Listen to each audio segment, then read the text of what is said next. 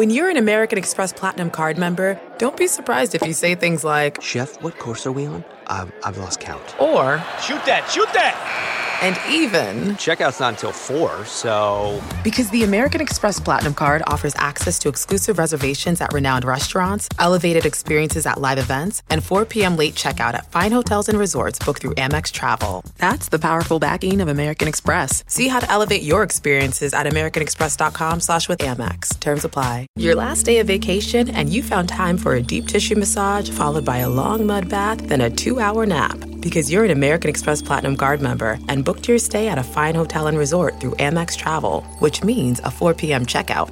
And those relaxing vacation vibes can keep going at the airport in the Centurion Lounge. Just a splash. Before you board the plane, back to reality. That's the powerful backing of American Express. See how to elevate your travel experiences at americanexpress.com slash with Amex. Terms apply. Bet the board. What do you mean you don't bet? I mean, I don't bet. You know, I don't gamble. I don't. I never have, and I never will. Yeah, right. I bet you 20 bucks I can get you gambling before the end of the day. You owe me 15 grand, pal. Pay him. Pay that man his money. It's the Bet the Board podcast. God likes me. He really, really likes me. In the end, I wound up right back where I started. I could still pick winners, and I could still make money for all kinds of people back home. And why mess up a good thing? Here's Payne Insider and Todd Fuhrman. Welcome into the Bet the Board podcast season preview series. NFC East on the docket as we wrapped up a- the AFC East in succinct fashion with plenty of great detail. Encourage all of our listeners to go check that out. I am your host, Todd Fuhrman, joined as always by the man who does the real heavy lifting around these parts, the one, the only Payne Insider. Round two. Let's do it. Ready to go? I mean, you've uh, you're starting to build your stamina back up. Hopefully, you have your water jug filled up, a couple of Lara bars. I know you're not a caffeine guy, so I don't know if you have to go through the Johnny drama, yell in the mirror, or employ other tactics to make sure that you're razor focused and sharp for the NFC East. Ahooga. Yeah, I'm ready. I'm ready. All right. When you look at the NFC East this season, Just right uh, into it. I love it. Well, I mean, you know what? We we kind of uh, danced around it a little bit. You said we ran longer than you thought on the AFC East, so Yeah, we we can come back. We can There's a come lot back of to a little nuggets bit. here too. I'm gonna have to, you know, shut these down a little bit. Well, you can say some for week one. We'll come back to a little bit of chit chat when we resume the next division. Uh, but as far as the NFC East is concerned, when you look at the divisional odds at Fox Bet, it's the Dallas Cowboys as odds-on favorite, minus a dollar twenty. They're followed by the Philadelphia Eagles at plus one forty, the New York Football Giants at nine to one, and the football team in Washington without a nickname at 14 to 1. And Payne, much like the AFC East, I assume alphabetical order is the order of the day, kind sir? Yeah, like a normal human. Like normal human. Normal humans sometimes go in order of odds, they maybe go in other sequences, No. but alpha, alphabetical provides a very viable alternative as well. It So- makes it fair. It makes it fair. You look at the Cowboys, their win total nine and a half, over minus a dollar fifty, and this is a win total that's been on the climb uh, a lot of this offseason.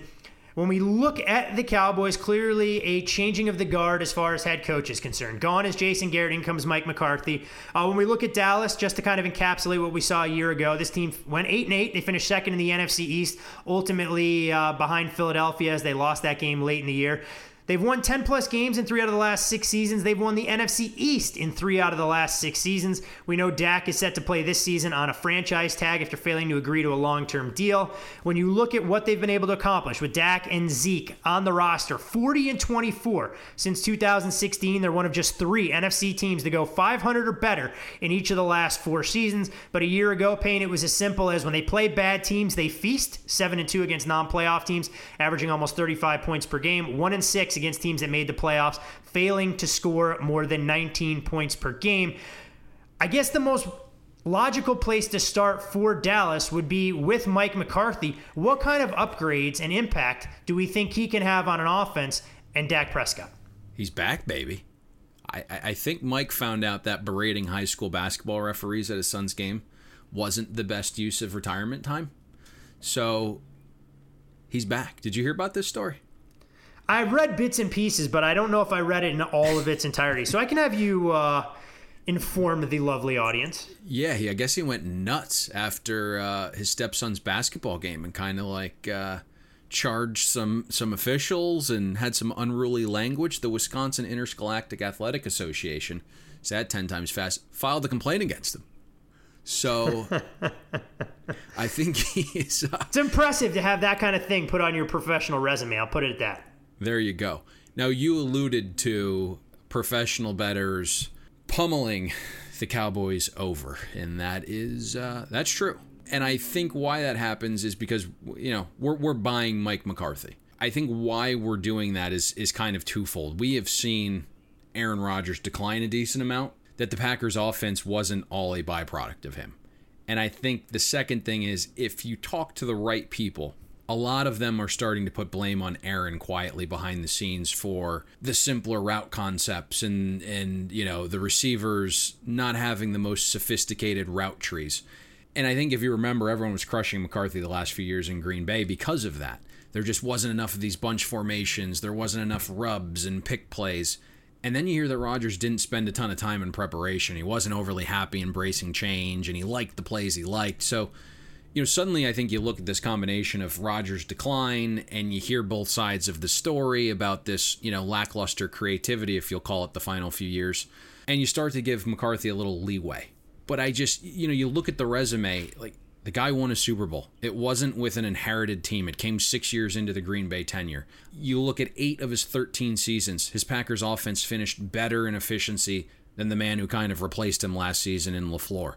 One season they finished with an identical efficiency rating as last year, but the four other seasons McCarthy's offense didn't exceed what LaFleur did in 2019. The average schedule of defenses the Packers faced was 51% more difficult than the one LaFleur went against last season. So to me, I think this is a pretty big upgrade. He was also smart enough to recognize that Kellen Moore needed to be retained. He wasn't going to bring in his own guy because he saw that relationship with him and Dak, and he knows that Kellen embraced analytics, and McCarthy in his time off started to embrace analytics. And I just think this is a pretty nice mesh, especially formationally, right? Mike McCarthy loves three wide sets, 11 personnel. That was the formation Dallas used most they go out and get a third wide receiver in CeeDee Lamb. It kind of tells you how they're going to operate as an offense. So even if Mike McCarthy was at fault for the like lackluster route trees, you have Cooper, Gallup, and Lamb. They're going to be able to create enough separation without much help. Yeah, I think McCarthy coming in is an upgrade, especially if he can be the leader. We saw Jason Garrett you know, find his comfort zone in the past when he just had to call plays. And we'll, of course, talk a little bit more on the potential impact he can have with the New York Giants when we get there shortly. But it does raise a bevy of questions because when you looked at the Cowboys last year, I think you and I both felt that they underachieved. Of course, we were extremely high on the Philadelphia Eagles and we're happy the way things played out in the division. But Dallas didn't quite ever scratch the surface of what they should have been as a team. When you look at this team offensively last year, NFL best 431 yards per game. They led the NFL in total offense for the first time since 1977. Yards per play were the best in the league as well at 6.5 just allowed just 23 sacks, second fewest in the NFL behind only the Rams. And Dak checked every single box you'd want from a starting quarterback. Now, the biggest question becomes Payne. There is some changes uh, there are some changes, excuse me, along the offensive line. Dak continues to dominate against the division where he's 15 and 3 against NFC East opponents, but clearly Ezekiel Elliott didn't, at least for me, show some of the same burst we saw a season ago. You lose a couple of cogs offensively at skill positions, but as you mentioned, this receiving corps is arguably the best in the entire NFL. No question. And, you know, just kind of based on our McCarthy thoughts, retaining Kellen Moore for continuity, which I think at this point proves even even larger, right, Todd, with everything going on this offseason. You mentioned the receivers. I would think even at this point, it's a top three receiver group in the NFL. The schedule of opposing defenses projects to be bottom third in the NFL. Zeke Elliott's job is going to be easier. He faced the most difficult schedule of run defenses last season. But the biggest thing I like, and there's some narrative in it, I like that Dak's on a prove it deal it's just human nature to be all in when the payday is around the corner. I think the other thing that's interesting is Dak's receiving corps has an ability to be extremely versatile, right? Guys can line up anywhere. With CeeDee Lamb on the team now, Amari Cooper may spend more time in the slot. And if you look at some of his numbers, he was forced because he was good enough, obviously, to play outside. Only ran 14% of his snaps from the slot in 2019 but he was like indefensible there. And if you look among receivers that ran at least 200 routes from the slot, Cooper was second in yards per route run behind Michael Thomas. To me, that's only going to make Dak's job easier if he can operate from the slot more, if CeeDee Lamb can play outside some. So when you look at Dak, he coming off a season where he finished sixth in completion percentage above expectation, now has more weapons, probably a better game plan week to week. This is going to be a big season for him. We saw how good Dak was in difficult situations last season. Fifth most pressured quarterback, but finished eighth in passer rating when pressured. If Dak was asked to push the ball down the field and make these difficult throws, he did it well. Fourth in adjusted completion percentage on deep balls, completed deep passes at a rate 13% above expectation. So for me, I like everything that we have seen from this Cowboys offense last year. I like how it's trending this year. The one thing we maybe need to see a little bit more of from the Cowboys offense to make Dak's job easier is maybe more play action. I was actually speaking with uh, with Warren late last week about the Cowboys, and he mentioned to me, and it's really interesting when the Cowboys used play action, they were very good. In games where Kellen Moore dialed it up at or above league average, they were 8 and 2 in those games. When Kellen Moore dialed up play action at a rate below league average, Dallas was 0 and 6, Todd. I mean, it, it talks about trying to simplify things and put your players in the best position to have success. Uh, and I think a lot of that goes hand in hand with the fact that Dallas feasted on some of the lightweights, really struggled when they stepped up in class because whether it was hitting the panic button or it was Jason Garrett being unprepared uh, on both sides of the ball, I think there were so many other context clues that said, hey, look, this is a Dallas team we know has a lot more talent, but clearly they should be significantly better than a 500 football team. One last thing I wanted to ask you on the offense, Payne. And Dallas seems to print money and look for a lot of star power, pun intended, of course, here. Did you think that the deal for Amari Cooper, giving him 40 million guaranteed, five years, 100 million, was in their best interest? I mean, is Cooper? I know when healthy, he's a lot different than with a guy that we saw down the stretch. Is he a bona fide number one, or do you feel that hey, he is good as a leader of a complementary group with Michael Gallup and CeeDee Lamb?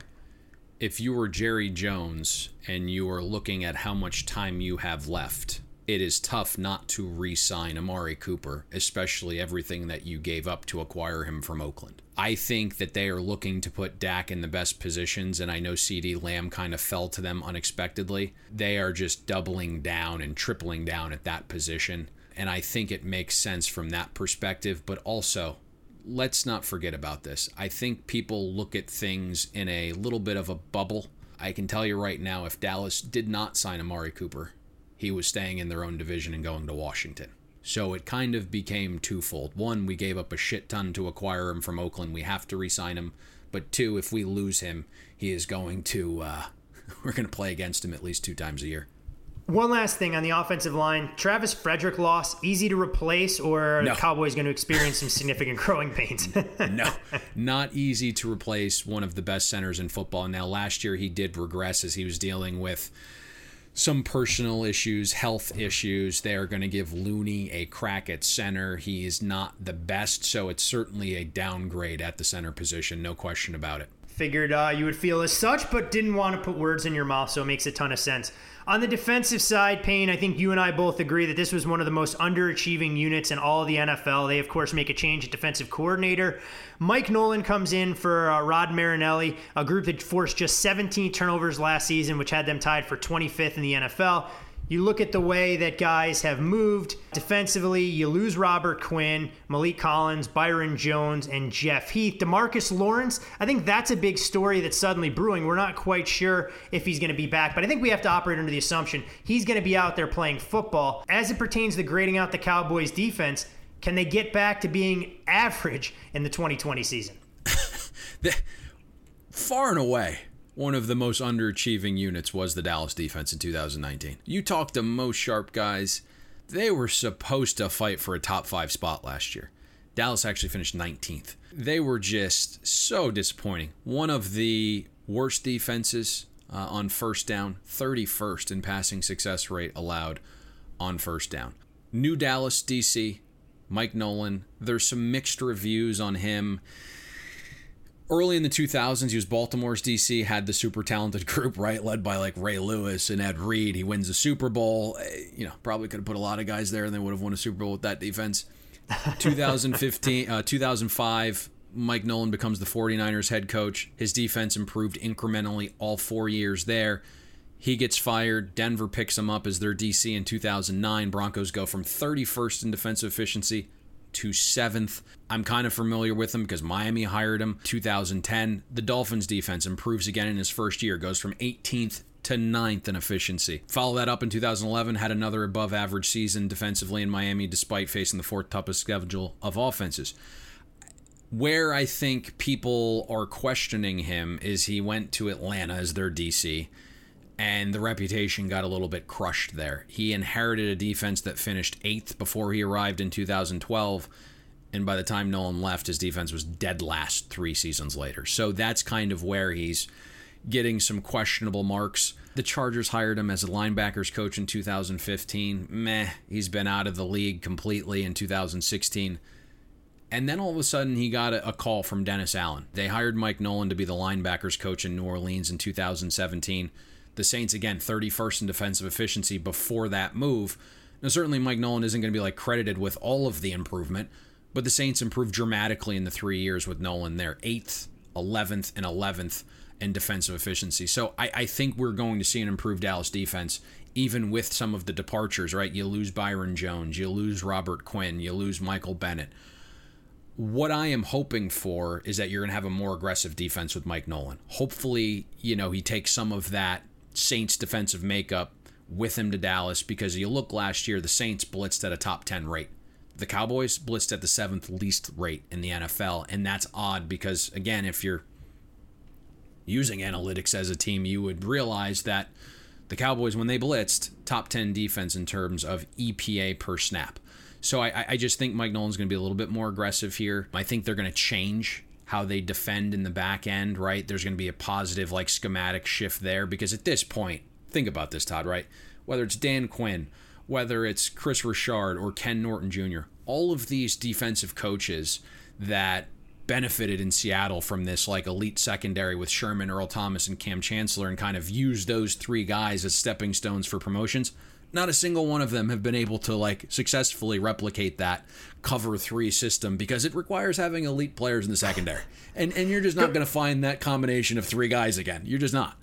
So eh, you know i just i think the defense is going to improve a little bit here even with lost talent just based on scheme. They did have issues stopping the run on early downs, 3%, worse than league average. They signed interior line guys like Dontari Poe, Gerald McCoy, they drafted the guy they're familiar with there out of Oklahoma that they're close with, Neville Gallimore. They have the young kid from UCF that they drafted, Trysten Hill, to go on the inside. So I think that's going to help the interior of the defense. Leighton Vander Esch only played nine games last season. He'll be back in the middle, so you hope, you know, he's going to help a little bit there. Dallas was the only defense in the league to give up 100 receptions to tight end, so Vander Esch should help in coverage there. There are questions, though as you kind of hinted at there on the outside. You lose Quinn, you lose Bennett. There's some interesting stuff going on with Demarcus Lawrence. Let's say he's a go. Right now, it's Tyrone Crawford opposite of him. You have Aldon Smith on the roster. That seems like a boomer bust situation. The Cowboys are desperate for end help, so they want Randy Gregory now to work out with the team while he awaits this reinstatement from the league. They've kind of kicked the tires on signing Clowney, but the price tag is still too high. I don't think we're going to see an elite defense, but I just, you know, with a better scheme, better concepts in the secondary, more aggressiveness with blitzes, I just think we're going to see a better defense. You're also looking, the Cowboys defense faces a schedule of offenses bottom five in both overall efficiency and pass efficiency. Dallas had the 12th most injured defense. So again, I think uh, you know our money here is on on Dallas's defense improving. Well, you mentioned the schedule, and I think that's an important place to start as you look to try and create realistic uh, metrics for Dallas as far as their season long outlook. Week one at the Rams, a game where they'll be short favorites. Week two at home against the Falcons. Week three at the Seahawks. And then they have three straight home games against the Browns, Giants, Cardinals before they go on the road at the Redskins. And if the Cowboys don't come out of that stretch five and two at worst, I think then you have to start to be worried about what right. Dallas will have in front of them. But definitely yeah. favorable in that particular regard for a team that's listed rightfully so as the division favorite. Gone is the Cowboys head coach Jason Garrett to uh, different pastures. Well, he'll take over as the offensive coordinator for the New York Football Giants, whose win total at Fox Bet sits at six and a half. You do have to lay a buck and a quarter to go under. When you look at the Giants a season ago, 4 and 12 last year. They have the worst record in the NFL over the last three seasons, 12 and 36. They're 8 and 18 in one score games over the last three years, 2 and 5 in that department in 2019. They've gone eight straight seasons without a division title, losing record in six of the last seven seasons, double digit losses in five out of six years, and one playoff bid since 2011. Payne, not good for a once proud NFL franchise. And so, you know, what better way than when you've really struggled and you haven't been able to figure out an identity than to go out and bring in a coach, a head coach at that, with no head coaching experience in Joe Judge. What do we make of that particular hire and the potential that he has to kind of resurrect the New York Giants? Tough right? We've talked about continuity a lot just through the first five teams we've broken down in our preview podcasts, and we're going to continue to talk about it moving forward because it's such a huge factor this offseason. This is a massive leap for Joe Judge, going from a special teams coordinator in New England to a head coach in the biggest city. In terms of like offensive philosophy, Judge has hinted at the offense going through Saquon, saying a few days ago, I was reading this, we want to be able to run the ball. That philosophy meshes with their GM Dave Gettleman, and maybe that's how he landed the job. I, I think he's going to take on a more like a CEO type approach here. You bring in Jason Garrett. I, I think a lot of people think he's going to be on board with the mindset of running the ball with how run heavy Dallas has been recently. I'm not going to say that won't be the makeup of the offense, especially early on in the season or early in games or on first down but you kind of just look at everyone like yelling that that the Giants are going to be this run heavy team, and I'm looking at them. And it's like you know they're projected to win 6.4 games. The game flow might not allow that. And really, the last time that we saw Jason Garrett actually call plays, it was in 2012. He passed the second highest rate in the league at 66%. So I'm not completely sure. And this is a preview podcast, so my apologies. I'm not completely sure what to expect from the Giants offense right now. Well, I mean, when you talk about the Giants offense, it's going to start and stop with second year quarterback Daniel Jones. He did lead all rookies last season with 24 passing touchdowns, had 300 passing yards, four passing touchdowns, and no interceptions in three games. Most such games by a rookie in league history. One of the biggest knocks against Jones, of course, was the fact he put it on the carpet 18 times in 13 games. That has to be rectified. You can't have a quarterback with that. And you mentioned Saquon Barkley for run heavy offense. Saquon has 100 plus scrimmage yards in 20 of his 29 career games. When you look at their numbers, when the Giants give the ball to Saquon 20 plus times, they're 5 and 1 over the last two seasons, just 3 and 20 when he has fewer than 20 carries. But Payne, that sounds great in theory because what that tells me is you can run the ball when you have a lead, but when you're trailing by 10 to 14 points, you're not going to keep handing it off going, well, you know, if we get Saquon 20 carries and we're down 3 scores, it's going to improve our win probability. There you go. Pretty spot on with that. Listen, past offensive style you're hoping, for the sake of Saquon and Daniel Jones, that these two cornerstone pieces get help from the offensive line just look last season. Daniel Jones dealt with the second highest pressure rate in the NFL. Like 41.7% of the time he dropped back to pass as a rookie, he was pressured. I think he showed he can handle it. Was thrown into the fire, kind of came out the other side, and you mentioned the the fumbling issues. Those need to be cleaned up, and I think they can be. But if you look, Daniel Jones is a rookie, top 10 passer rating when under pressure, delivered a league high eight touchdown passes with pressure. These things to me signal a lot of potential. Think about this even deeper for Jones for a second. Didn't really have a complementary ground game to work with either. And I think people are going to laugh, right? Sure, we all rave and kind of like gawk at Saquon's ability and his freakish talent. But within the context, and you, you kind of alluded to this, within the context of the Giants offense, Saquon was like slightly above average in value adjusted for schedule compared to other running backs. The Giants as a team were 18th and rushing efficiency. And because the O line was 25th in adjusted line yards and garnered like zero respect for their ability to move defenders in the trenches, opponents didn't stack the box to really stop Saquon. Saquon saw eight man boxes 11% of the time. That was 41st most among running backs. So if the defenders actually had to like jam the box and respected the ground game, it would at least open things up through the air for Daniel Jones. Saquon saw eight man boxes 24% less than Derrick Henry did.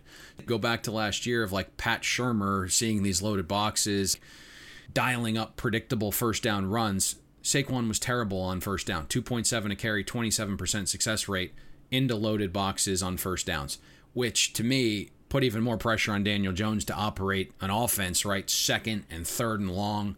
When I look at this, I thought this was interesting, Todd, and would kind of lend itself to Daniel Jones taking another step in 2020. He was throwing to a receiver group that was the third most injured. He was throwing to a tight end group, fourth most injured. His main two guys, Sterling Shepard, Evan Engram, started a combined 16 of 32 possible games.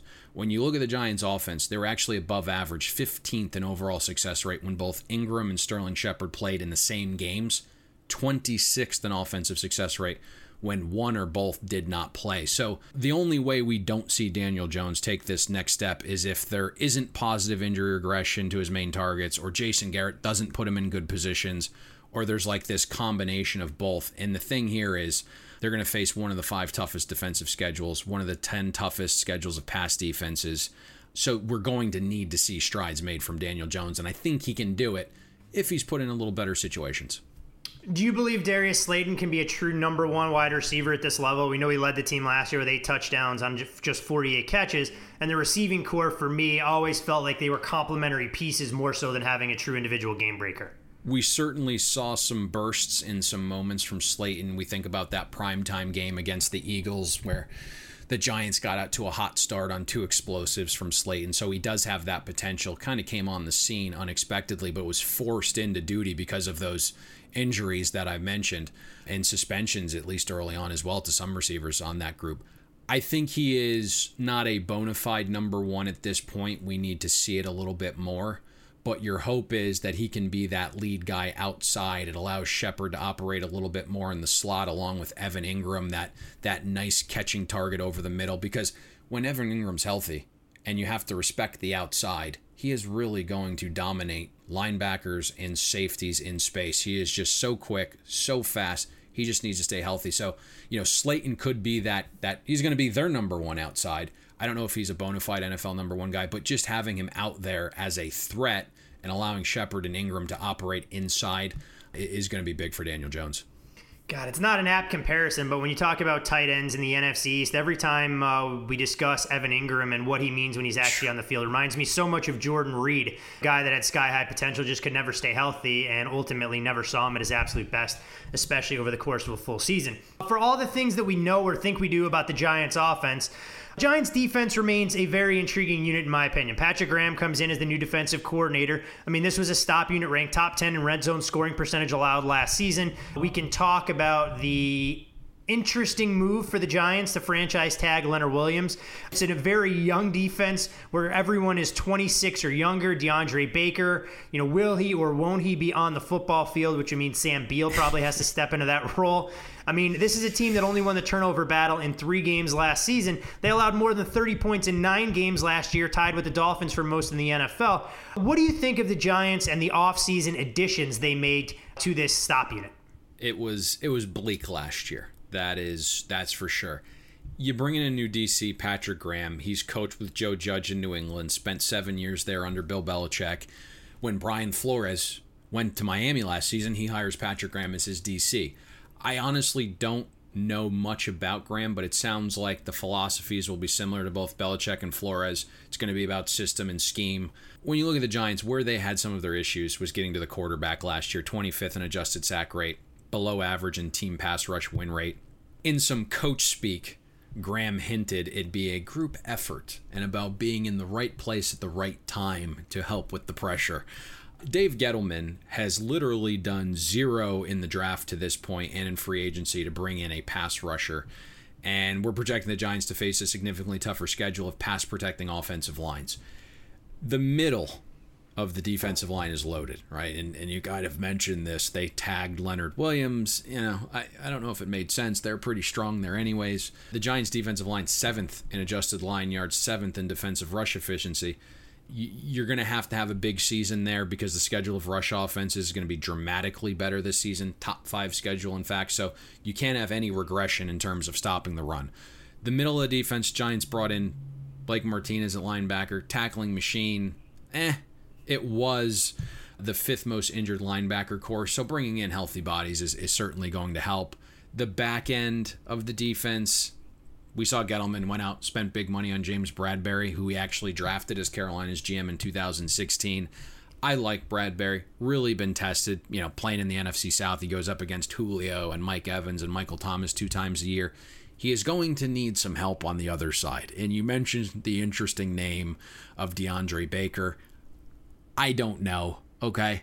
You look at Gettleman, the two rookies Gettleman drafted last season with Baker and Corey Ballentine.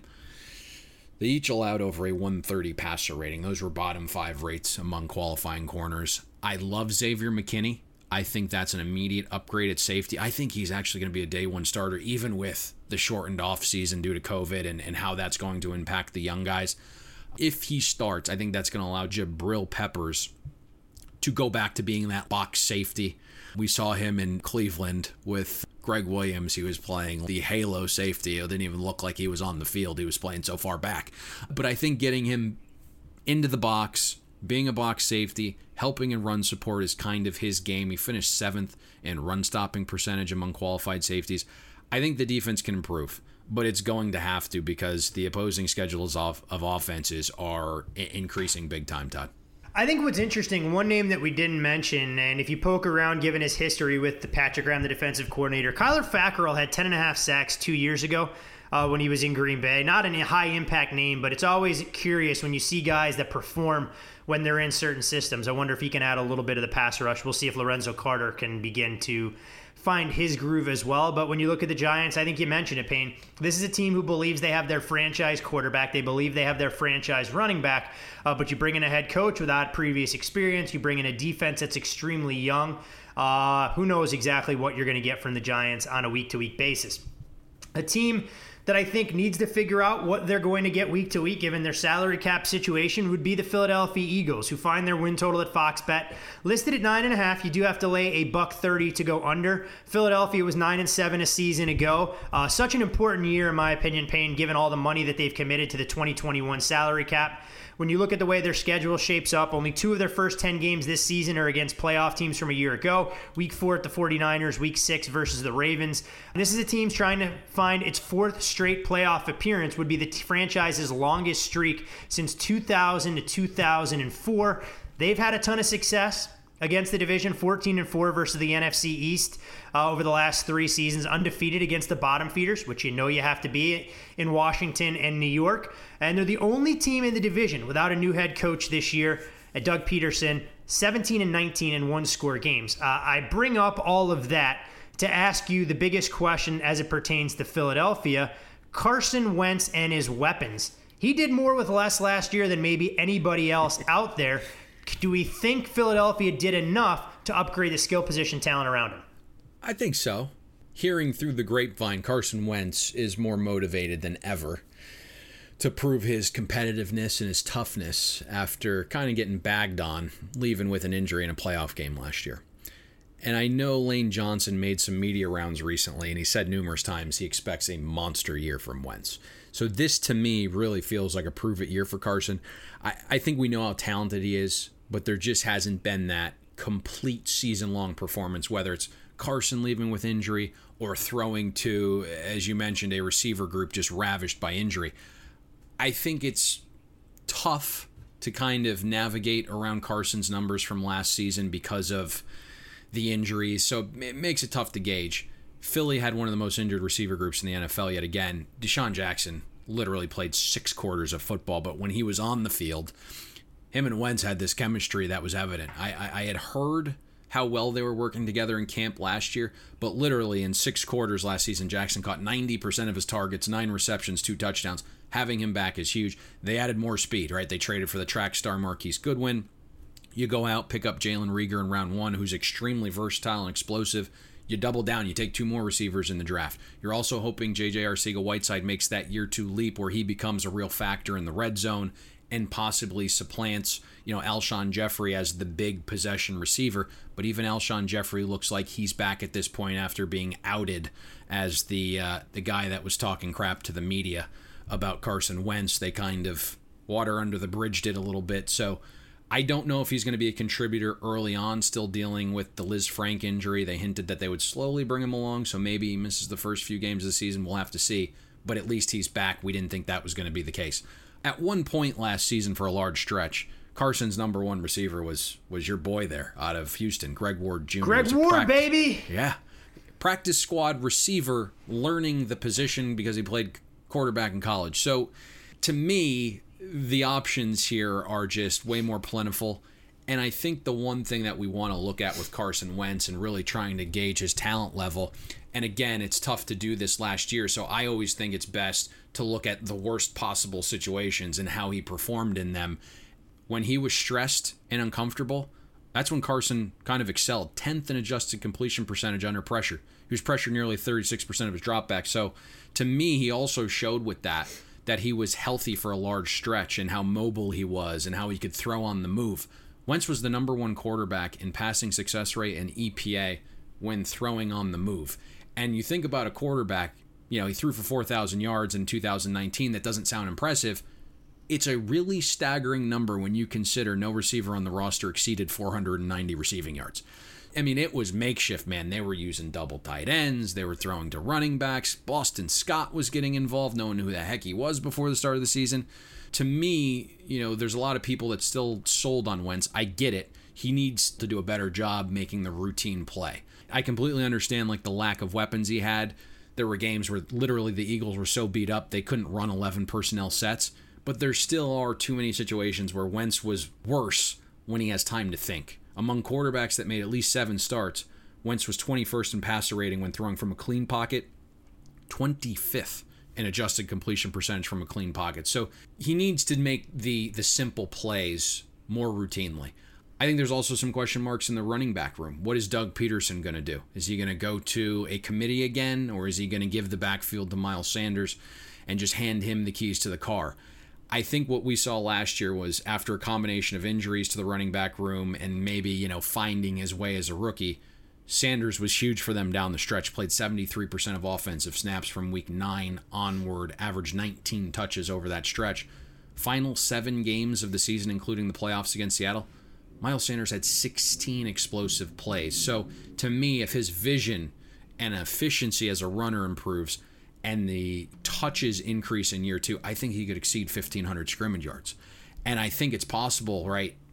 Maybe as a receiver, that role increases a little bit too, because I'm looking right now, he's a very dependable safety valve. But when you look at the offensive line, it goes from facing fourth easiest schedules of pass rushers to one of the fourth toughest. Maybe you're going to look at him as a little bit more of a safety valve if if Wentz is being pressured more than he was in previous seasons.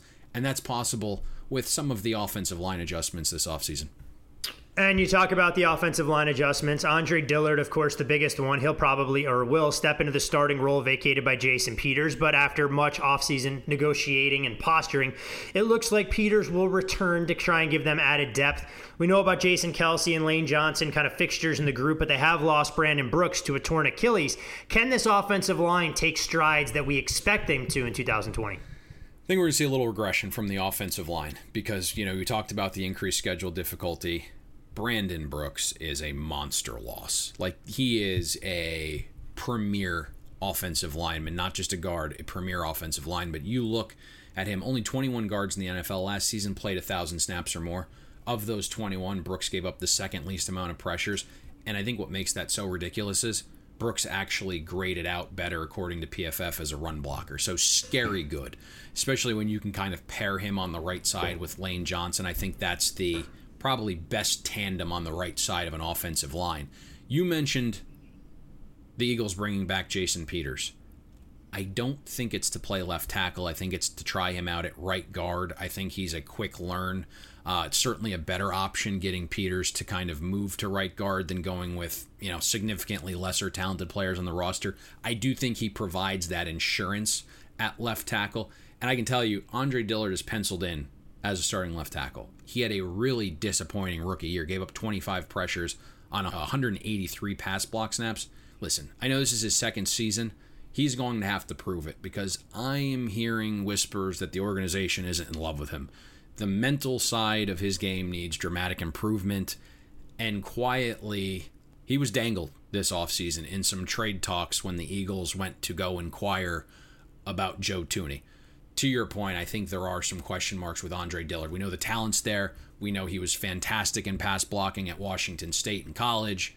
It didn't transition his rookie year. Again, didn't get all the snaps, so you're a rookie kind of forced into action. You don't know when you're going to.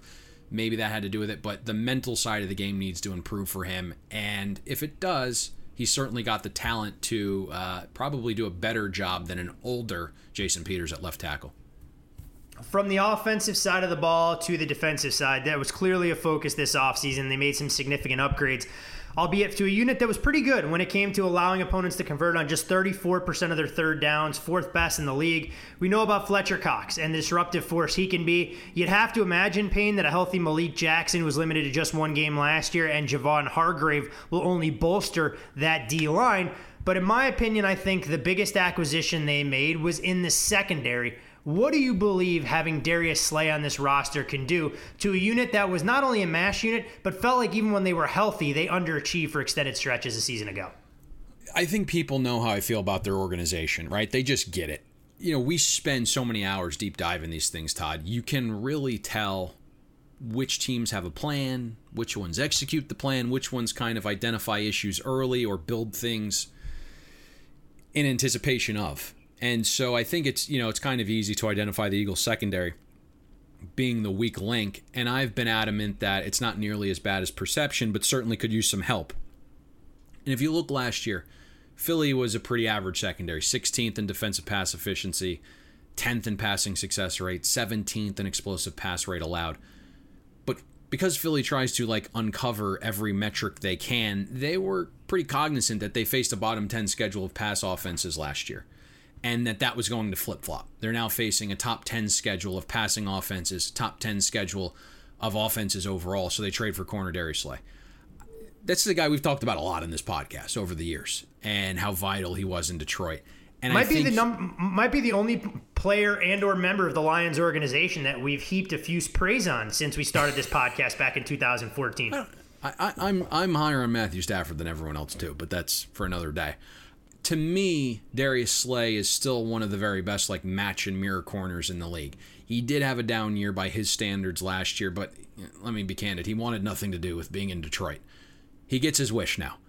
To me, this is a corner. If you look at the metrics, he's forced the most incompletions in the NFL since 2014, and he goes against the best the other team has to offer every single week. I still think he's probably got two prime seasons left.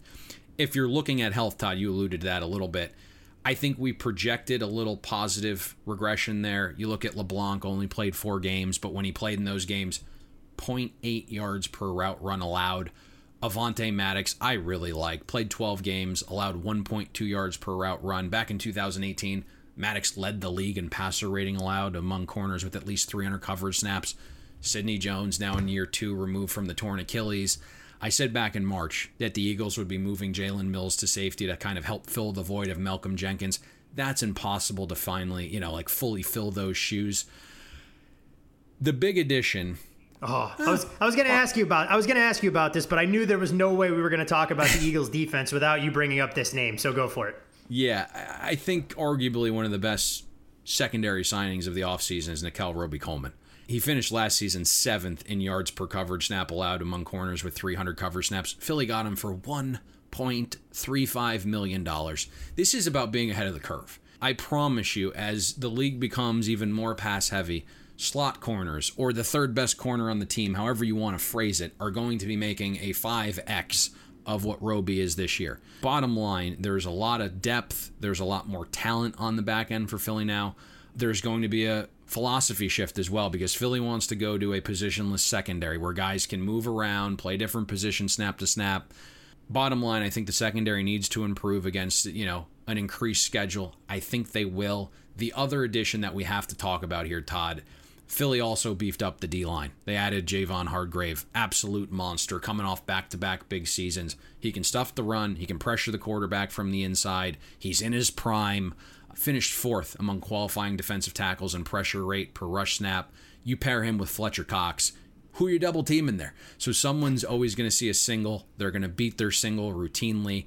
And and you remember, right? Like the Eagles spent big money last year on Malik Jackson in the offseason. Philly has one they of the best interior lines. Yeah, he got, they injured. one game out of him. He's going to be back. If you just look at how this defense is constructed, spending on the line and in the secondary, premium positions, very few dollars allocated to the linebacker corps, position that's been devalued significantly in the analytics era. This is just, they're building their defense analytically sound. So I, I think really the only question mark here becomes the pressure off the edge.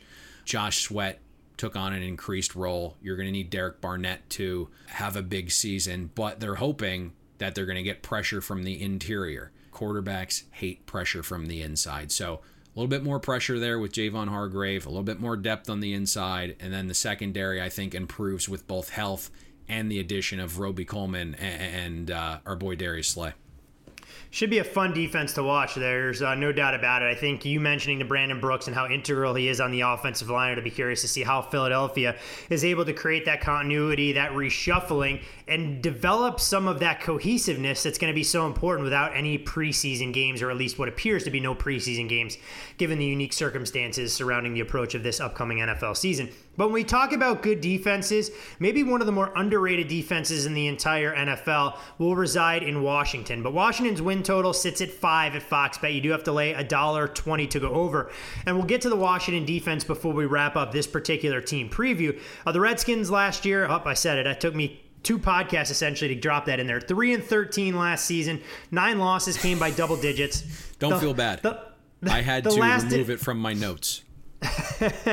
the uh, last division title came back in 2015. They, of course, have missed the playoffs in each of the last four seasons, winless against the NFC East. So you bring in Ron Rivera as their head coach, 76, 63, and 1 as an NFL head coach, and more or less kind of puts together Payne the Panthers coaching staff that built that team from 2013 to 2017. So I guess the first question not only is the change in head coach notable, but how do you believe Ron Rivera, the staff he built, and Dwayne Haskins will all coexist, knowing that Haskins did show some potential over the back half of the schedule, but still doesn't exactly have a ton of skill position talent at his disposal? This could be a large leap of faith, but I think Dwayne Haskins is the most important person in this organization. If he shows that he is the unquestioned franchise quarterback, it's going to provide stability in a time where Washington doesn't have any. Really hasn't for over a decade. I think there's hope for that. You know, you look at Haskins, he was impressive to me last season despite being put in horrible situations. You know, you had a head coach in Gruden that didn't really believe in him to an extent that was enough right? Uh, he didn't believe that he was the guy they should have drafted in the first round. Only 13 college starts under his belt. That was Daniel Snyder forcing Haskins down Gruden's throat, and he didn't like it. To me and others, took it out on Haskins, it seemed. If you remember, there was kind of this like battle between Keenum and Haskins in camp and preseason. All the while, Colt McCoy still not 100% recovering from the broken leg, but he's still taking some reps. So we have this like rookie quarterback splitting at most at most the third of reps with guys we know are not long-term solutions in, in on any NFL team. Gruden admits in late August that he rushed Colt McCoy back too soon, but putting him on the PUP wasn't an option. So for the first four weeks, Keenum's the starter, Haskins is the backup, and despite Colt McCoy taking some reps at practice, he isn't dressed for the games. You know, you're looking at this, Haskins gets thrown into the fire after Keenum gets benched in week four at the Giants and doesn't look good.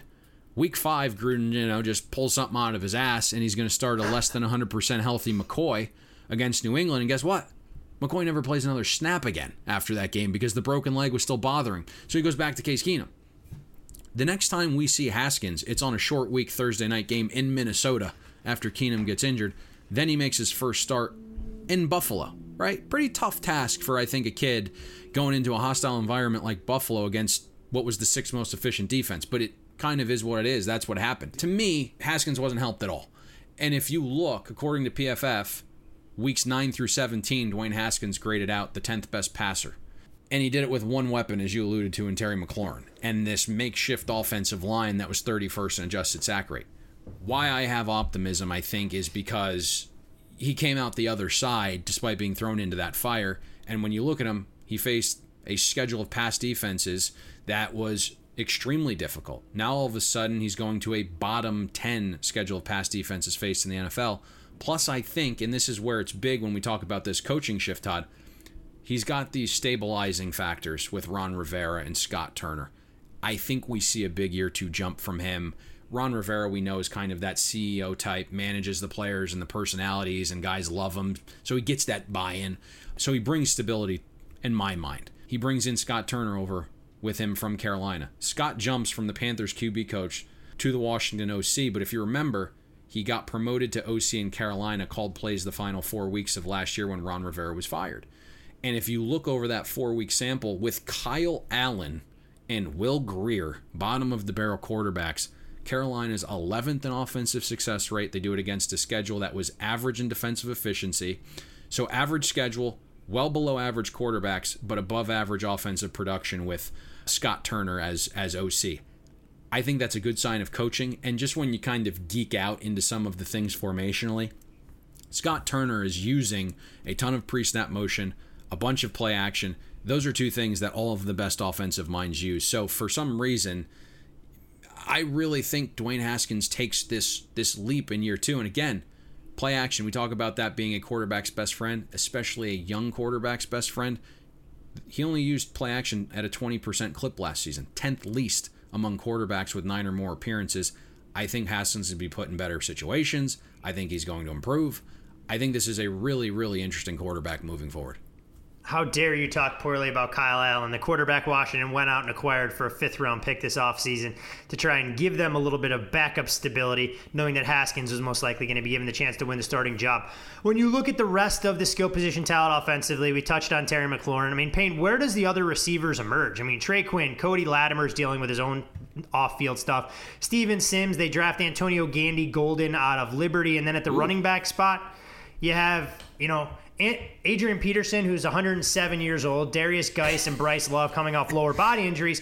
Gone is Chris Thompson, and of course they bring in J.D. McKissic to potentially fill those shoes as the third down back. But is there enough skill position talent to give Haskins the opportunity to take the next step in his development, or do we think it's all right? We're going to have to be a little bit more modest in expectations.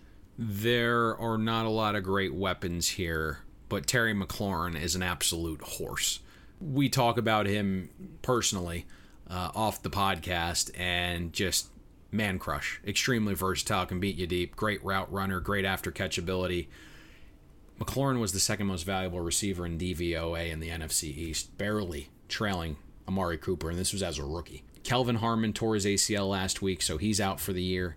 I think this could mean Steven Sims Jr., who showed a lot of promise last year, gets extra reps. We saw him made some splash plays in the return game, so that's a guy that that could really emerge here as that number two option. I think we know this season it's going to be even more difficult for rookies to contribute. Antonio Gibson is pretty versatile. He's kid out of Memphis. I am pretty familiar with him, right? Mike Norvell knows a bunch about him he's this receiver slash running back. I think they're going to have him do some gadget things. He can line up in the slot one snap. He can line up at running back the next. You mentioned uh, Antonio Gandy Golden, AGG. He's from Liberty. Between him and Gibson, these are two guys Scott Turner is very excited about. They're his guys. He wanted them. But it's a lot to ask of two rookies. I just think Terry McLaurin's going to have a big year. There are questions, obviously, past him, Todd the lackluster tight end group is a problem. It looks like Jeremy Sprinkle's, the main guy. Offensive line, still some question marks. I think Scherff and, and Roullier are the best two guys on the line. I think Washington really needs uh, Schweitzer and Moses to kind of get back into form. The biggest question mark is at left tackle, so that's going to have to get solidified a little bit.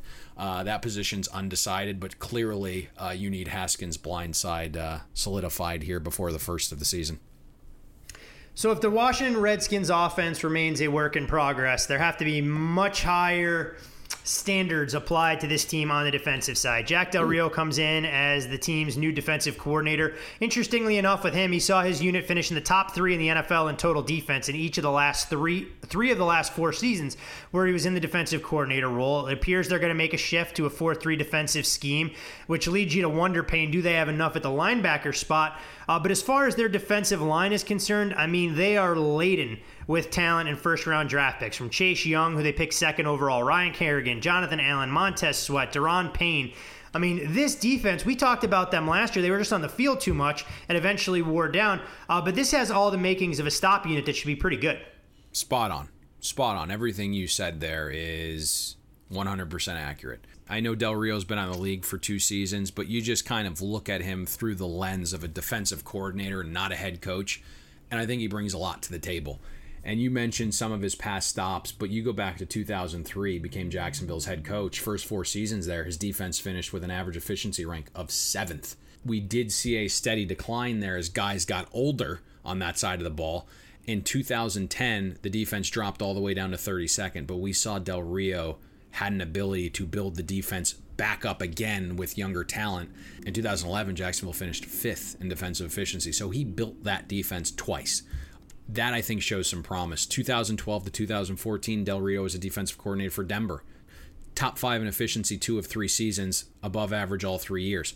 First season as head coach in Oakland, Del Rio's defense makes that year one leap again, finishes 15th in efficiency, up from 26th the year prior without him.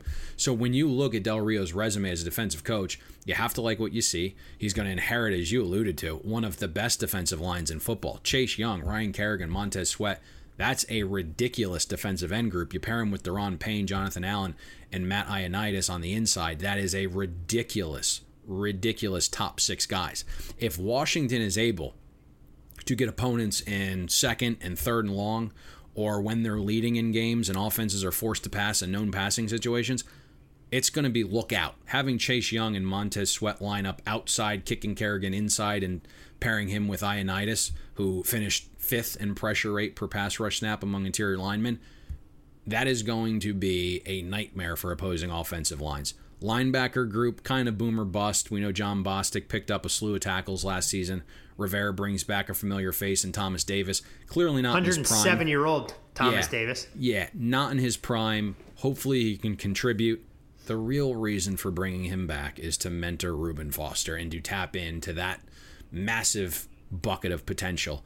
And if they can get Reuben Foster back on track, there is a lot of boom for that position group. Secondary is kind of where the questions are. I love the return of Kendall Fuller. His last season in 2017 with Washington, Fuller was the best slot corner in the NFL. Allowed a 55 passer rating when targeted and a 0.74 yards per coverage snap. Both best marks in the NFL among corners with 250 cover snaps in the slot. He comes back this time, though, with more versatility because he played some safety in Kansas City. If you remember when Thornhill went down, he transitioned there. So he's got some flexibility now this time around. They bring in Ronald Darby for depth. You know, not great numbers the last few years in Philly. I was never high on Ronald Darby. I watched him at Florida State. I had no idea how he performed the way he did as a rookie in Buffalo. But if you can even mirror that to some extent, it's a good depth signing. They brought in Sean Davis on the cheap. He was injured most of 2019 for Pittsburgh. You know, just kind of put a bow tie here in Washington, Todd. You just have more stability, I think, with the coaching staff you have Haskins and McLaurin in year two, an easier schedule of passing defenses to go against. The defensive side of the ball has a lot of talent, especially along the line. I think if you're looking at a team, there's probably going to be some positive regression on the injury side. They're the second most injured team in 2019, fifth most injured defense. To me, the key here is being resilient because you have a chance to start 0 4 and then you fast forward into that schedule and you look at this stretch from week 12 through 15 washington is on the road for three straight games against dallas pittsburgh san fran. And you finally come home and you're like ah russell wilson in seattle awaits. So that's arguably the toughest four game stretch in the nfl this entire season i see fox bet using a five as their win total that is intriguing to me because we are we are certainly higher on Washington than the rest, but the actual schedules through those stretches is very difficult because you start strong. There's this massive, massive stretch again, weeks 12 through 15. It, it it's really tough, but I just think this team is going to be better. Hopefully, uh, it translates to the win column.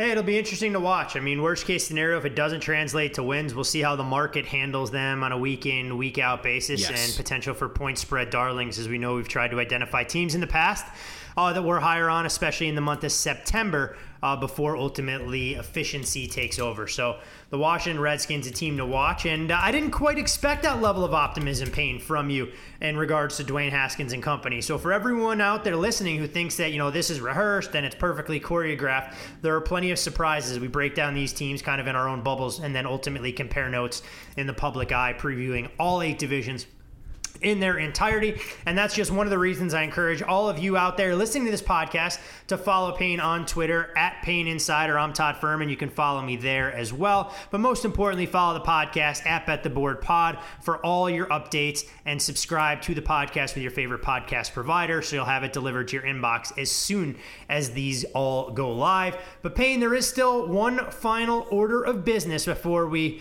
tidy up things in the NFC East, and that, of course, is a best bet that's brought to you courtesy of Fox Bet, where the biggest name in sports is now the biggest name in sports betting. Real money wagering available in New Jersey and Pennsylvania, and plenty of states on the horizon. Encourage everyone out there to download the Fox Bet app. Even if you don't have the ability to bet sports in your state, you can still be up to date on all of the line moves, all of the prop bets, everything out there, knowing exactly how things work. Fox Bet, download the app today. Payne, where are you finding a money making opportunity as we sit here in late July?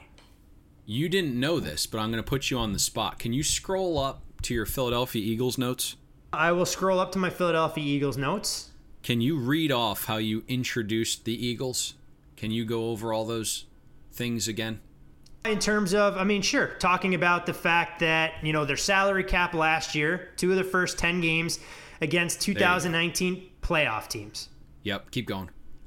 Okay, fourth straight, seeking the fourth straight playoff appearance. They've won the division two out of the last three years. This sounds like a uh, teacher who's making sure that a student knows that he or no, she has done I their want you to proper be, homework. I want you to. I want you to agree with where we're going. So keep reading off. You had a lot of good 14 notes. and 14 and 4 uh, versus the NFC East undefeated against the two lightweights. There Only team in the division without a new head coach. Boom. Um, Continuity's big this year. Continuity's big. And then when I look at their non-divisional opponents, Ravens, Bengals, Rams, Saints and Seahawks all at home, Cardinals, Browns, Packers, Steelers and 49ers on the road. So now I'm a little bit nervous to figure out if I know exactly where you're going with this. So, if you look at Philadelphia over the years, they've made the playoffs the last three seasons, and they have been decimated by injury. And now we think they have more talent than ever. They've upgraded their weakness in the secondary. Carson Wentz is more motivated than ever. We have new weapons at receiver. Miles Sanders taking that year two leap. And the only team within the division that has continuity that can get out to a fast start. Let's go with the Eagles to make the playoffs. It's minus $1.70 at Fox Bet. 63% there is your break even. I think we have a, a large edge here, especially when you consider that we're adding another playoff team to the NFL. Seventh team to the conference is big because it doesn't mean they necessarily have to win their division because we do like the Cowboys, as we alluded to.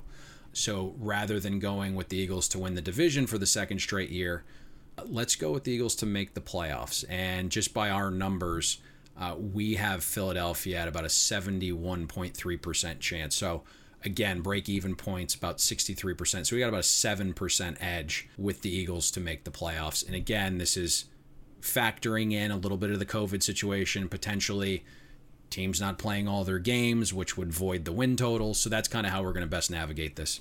One last thing on on the Eagles, Payne, and when you look at their odds to make the playoffs, we know Carson Wentz has played 57 of a possible 70 games for them over the last couple seasons, has had the stigma of being injury prone. What did you personally make of them drafting Jalen Hurts to help out their quarterback room depth in terms of his ability to p- provide, you know, unique wrinkles as part of a package? Nate Sudfeld looks like he's probably going to be the third string quarterback. I think there's, again, when you were talking about the Philadelphia Eagles organization, they're going to be ahead of the curve on about 99% of the teams in the NFL. I know Hurts looked fantastic, basically lit it up at every stop during the pre draft process. He is working with a new throwing coach. Apparently, it looks night and day. Now, he's not going to come in there and take Carson Wentz's job. That's not what's going to happen. He's providing depth. So you, if Carson Wentz goes down, you at least have this security blanket. But also think about Doug Pederson. Think about this offense. Think about how they do things analytically sound. Think about the Philly special, breaking out things like that in the biggest games of the season. I would think there are going to be some Jalen Hurts packages where he is going to provide wrinkles to an offense that's going to force opposing defenses to spend a couple extra hours a week preparing for that stupid, annoying trick play or package for Jalen Hurts. And so I think that's where he comes into play. Hey, all it takes is one play to change the dynamic of a football game. And when you look at Philadelphia, for all the issues uh, that we've outlined, not only on this preview podcast, but in the past, the franchise continues to do things the right way. And ultimately, that pays dividends because I don't think you can put a premium on coaching, especially this season, where all of us, handicappers, organizations, players, everyone in and around the game are going to go into situations that none of us have ever prepared for, uh, especially one in Philadelphia where there is no home field advantage. Uh, as they've already said, fans will not be allowed in their building. So, Interesting wrinkles added to the layers of complexity that is the world of sports betting. But Payne, more importantly, we're through the first quarter. 25% of the preview podcast with both the AFC East and NFC in the rear view. Only six more of these things to go before we get to start itching talking about some of the week one numbers that have been on the board since early summer. Absolutely. Look forward to it. Always a pleasure. Again, follow Payne on Twitter at Payne Insider. I'm Todd Fuhrman. Follow me there. Download the Fox Bet app to make sure that you're up to date on all the latest and greatest line moves, the props, everything they have available at your disposal. And when the regular season comes to an end with the Philadelphia Eagles to make the playoffs ticket in hand, we'll see you at the window.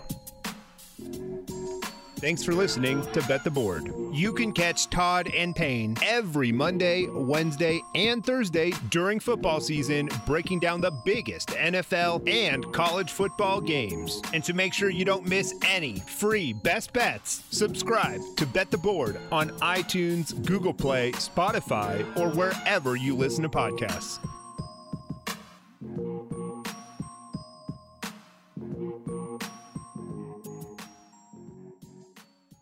Let's jump into Peppa's world of play.